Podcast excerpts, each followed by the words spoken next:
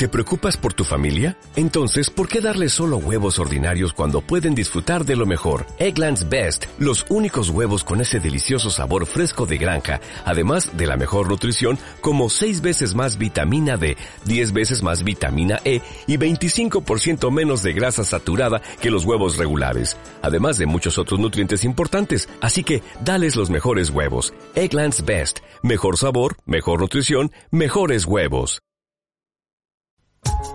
Hasta las 17. Estamos en la pizarra. Es una paleta de voces este programa. Es la pizarra. Conduce Alfredo Serrano Mancilla. En AM750.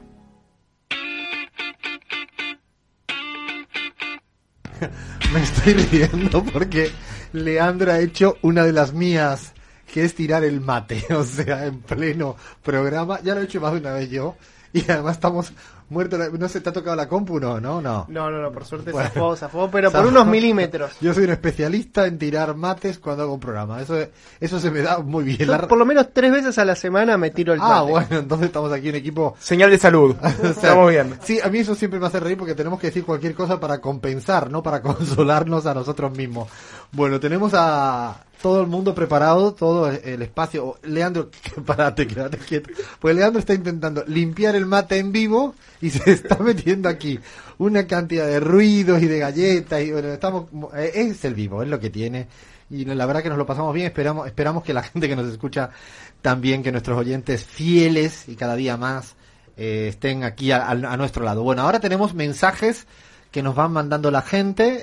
Eh, primero vamos a leer de estos dos turistas que pasan por Buenos Aires, son nos escuchan en España y se lo agradecemos, de Barcelona, Lorena y Daniel, creo que se llaman, ¿no? Sí, Lorena y Daniel. Y nos dejaron un hermoso diseño que hicieron sobre todas las secciones que tiene la pizarra y además nos dejamos nos dejaron una notita escrita a mano que hoy en día tiene más importancia incluso que cualquier WhatsApp o cualquier mensaje. Así que, ¿qué decía, vaya? Mirá qué lindo mensaje, Alfredo. En un mundo de medios a los que se les ve mucho el plumero, de silas que gobiernan, de uniformes que reprimen y de redes que enredan, qué necesarios son los proyectos como Radio La Pizarra, comprometidos con las personas y no con las finanzas. Darle play para bajar un ratito la guardia, analizarlo todo, lo que se oculta bajo la tiza, amenizarse con el balón, mirarnos en el espejo y construir historias de locos y sus temas resistiendo semana a semana, llevando las contrarias a todos los ojos claros o no que crean vivir en el hemisferio sur, significa estar abajo. Y aunque las venas sigan abiertas, cada vez somos más quienes queremos darle vuelta a este sistema que deshiela los polos y se escribe a sí mismo las leyes que le convierten. Ante tanta, ante tanta violencia y desigualdad, periodismo honesto, independiente y feminista. La risa también es revolución. Enhorabuena por vuestra bonita locura y que sigáis por mucho tiempo estando hasta en la sopa. Si es con ustedes, hasta Mafalda se la tomaría. Gracias.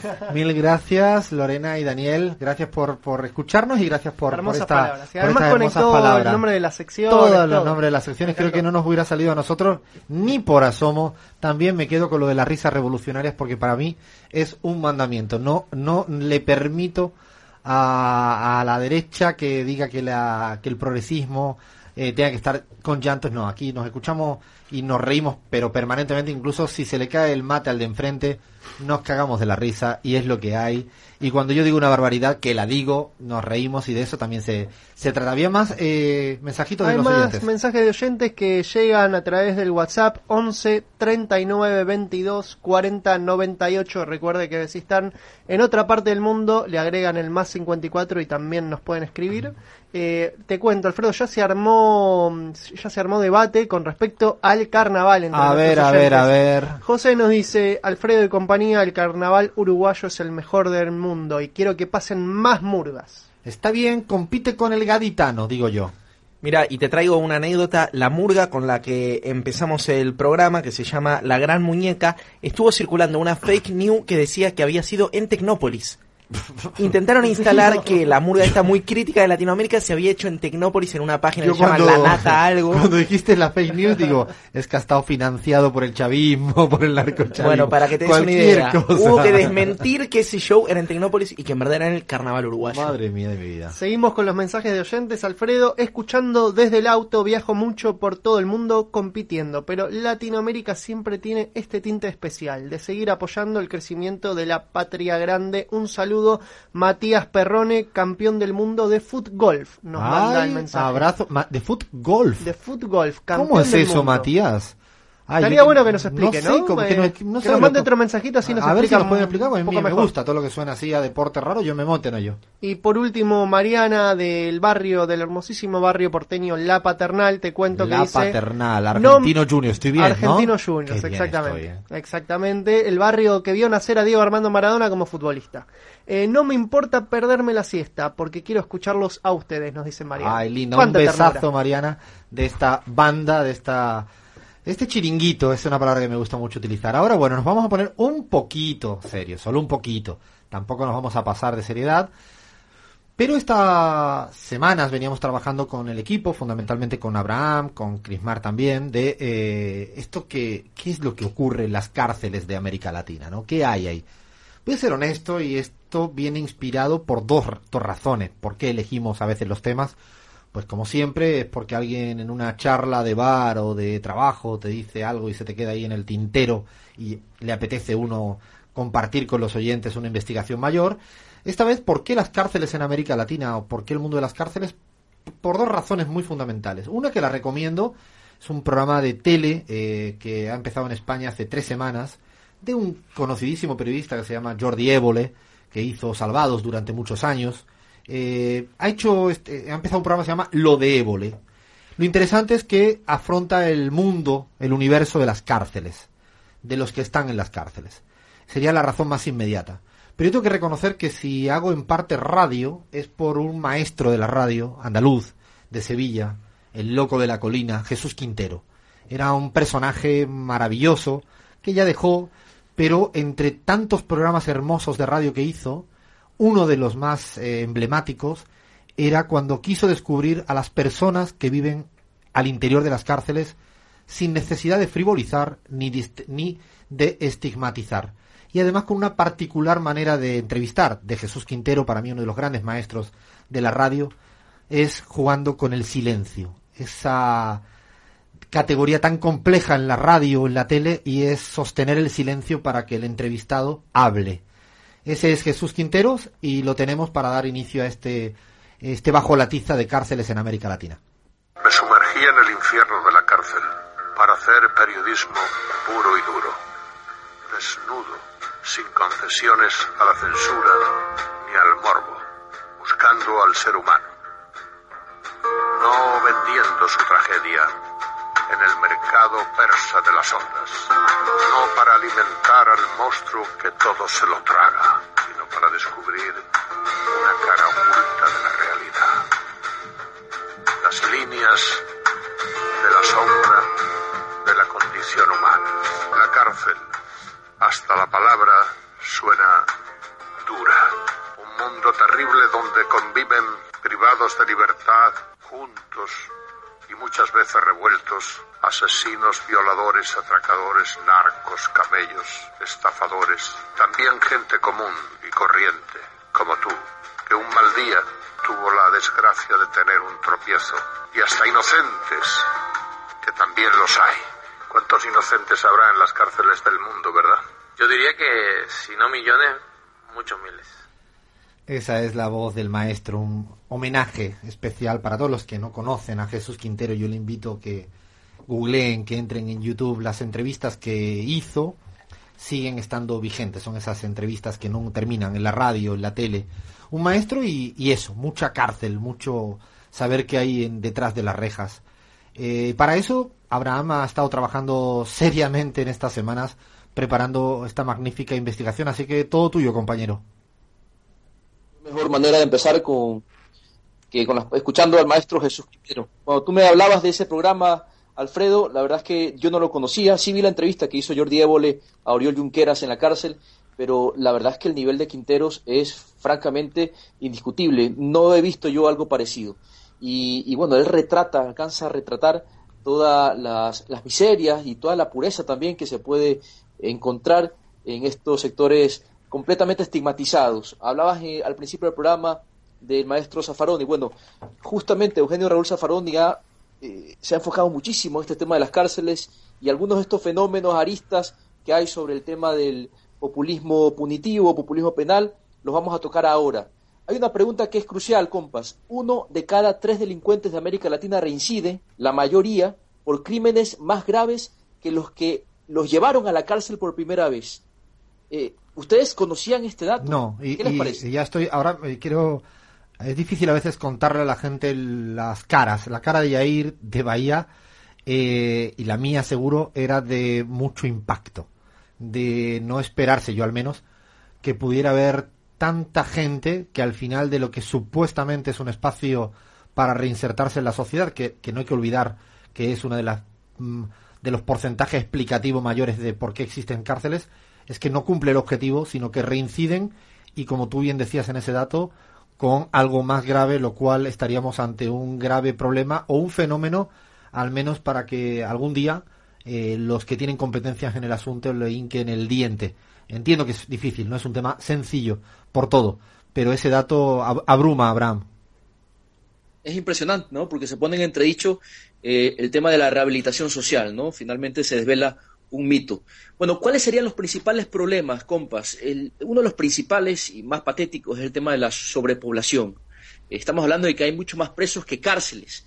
Estamos hablando de cárceles saturadas. El Salvador, vamos con los datos ya, ocupa el segundo lugar y el primero en América Latina en el ranking de países con la mayor tasa de personas en prisión, cuya data se calcula de acuerdo a la proporción de presos por cada 100.000 habitantes. El año pasado, compas, la tasa de ocupación carcelaria supera el 400% de su capacidad en un espacio creado para solo 100 personas.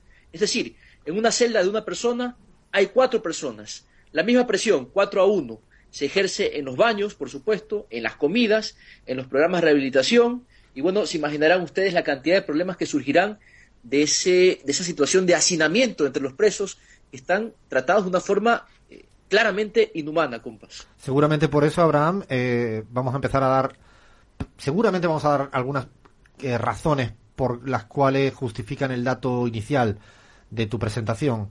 Eh, en cárceles tan sobrepobladas, sin espacio mínimo para convivir, no creo que estén las condiciones dadas para trabajar realmente el objetivo de la rehabilitación, la reinserción.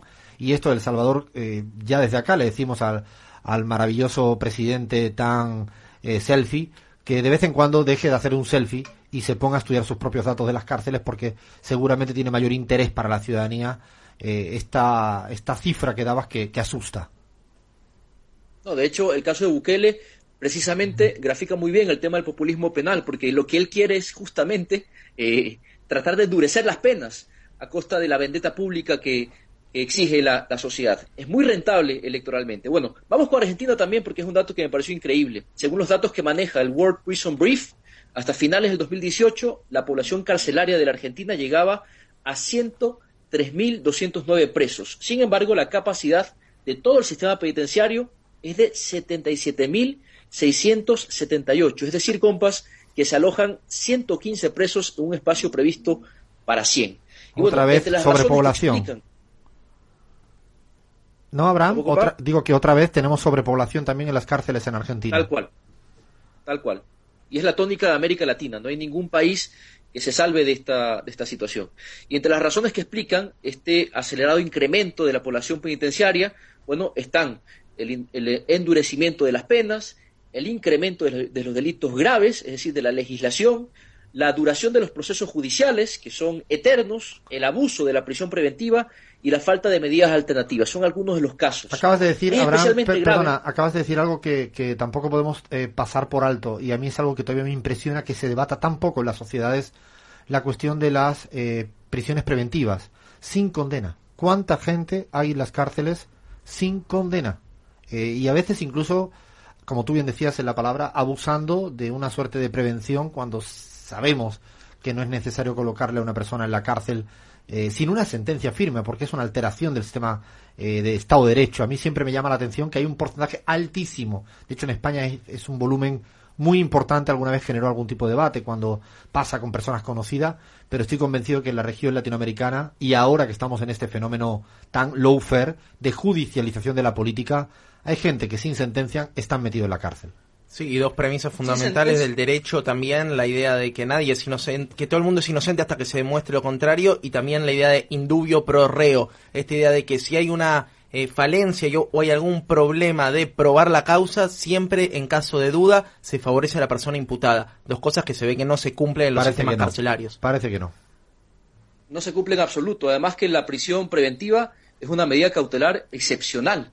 Hay una cantidad de medidas cautelares que pueden sustituir eh, la más radical de todas, que es encarcelar muchas personas esperando sentencia siendo inocentes, lo que decía el maestro Quinteros. Bueno, es especialmente grave, compas, porque el hacinamiento no solo incrementa eh, las enfermedades, por ejemplo, sino que también permite la exposición de presos jóvenes a nuevos grados de crímenes, es decir, una escuela de crímenes, ya que dificulta separar a los reclusos según sus delitos, que es algo fundamental para su tratamiento. Lo decía Quinteros con, con mucha claridad, ¿no?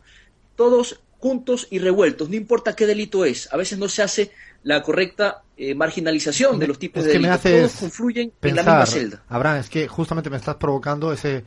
Claro, no, no es un tema de respetar los metros cuadrados por una cuestión estrictamente ociosa o frívola del término o garantizar unas condiciones de vida que también ameritan porque siguen siendo personas, sino es que hay un componente adicional que es el que estás planteando y es que no sé qué tiene que ver a lo mejor una persona que tenga una falla más mínima con el- la persona que haya violado y que tenga una sentencia penal más complicada. Creo que eh, entiendo, y, no es que ni mucho menos somos expertos en la materia, pero habrá mecanismos de reinserción donde tengan recorridos diferenciados en función de quién es quién y qué ha hecho cada persona. Claro, cuando, como decía Quintero, si los coloca todos revueltos, eh, vamos complicado para que luego tengan éxito las políticas de reinserción.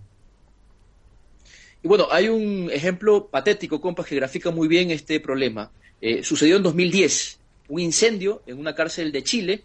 Bueno, allí murieron más de 80 reclusos que estaban en pabellones en los que convivían asesinos y vendedores de películas piratas.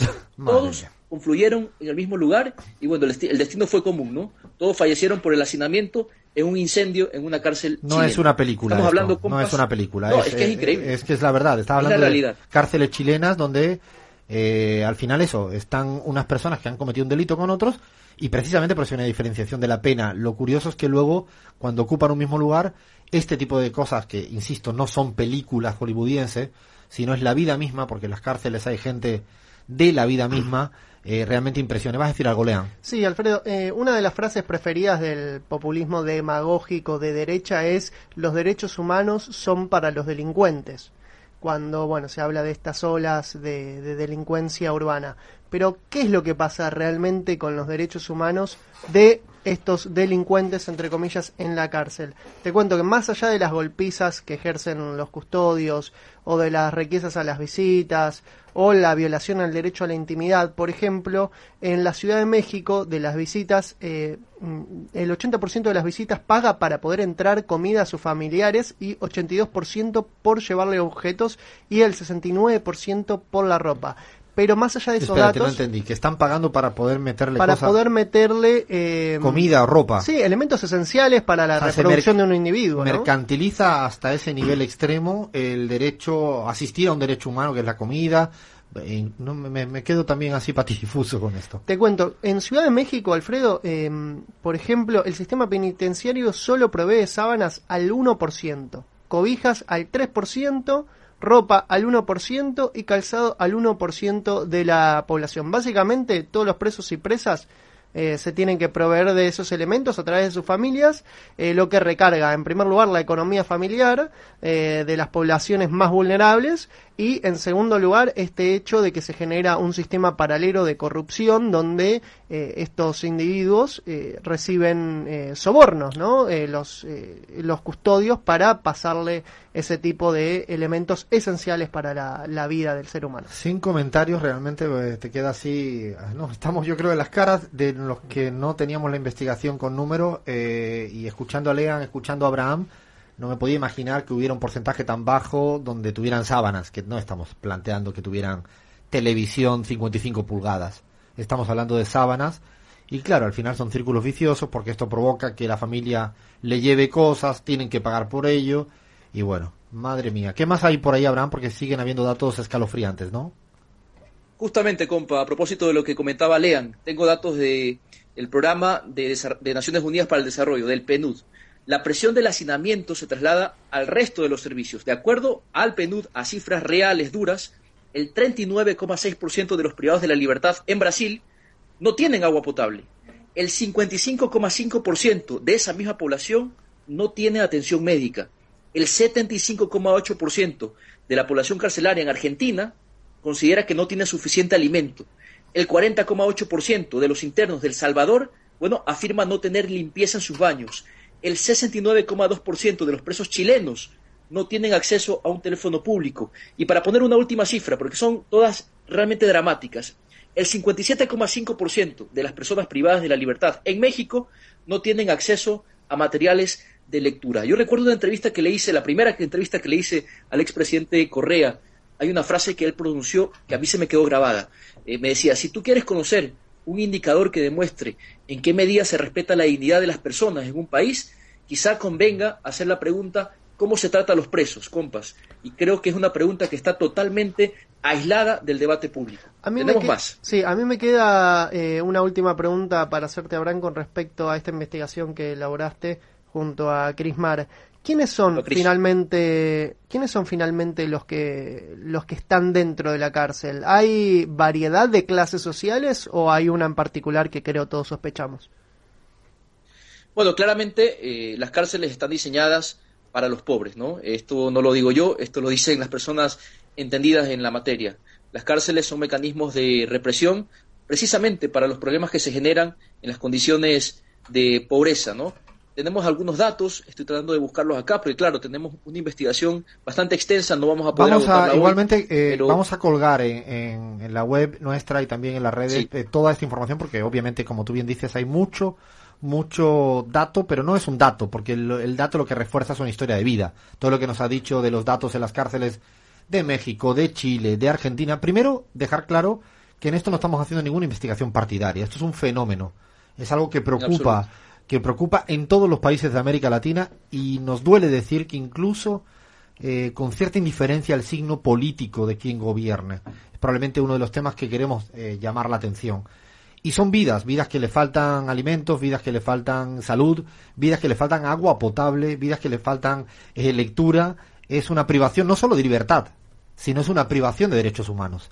Y son dos cosas diferentes que entiendo que en cualquier Estado de Derecho no se habla de que el preso debe estar privado de derechos humanos, sino se habla de que tenga una restricción de la libertad durante un tiempo para reinsertarse.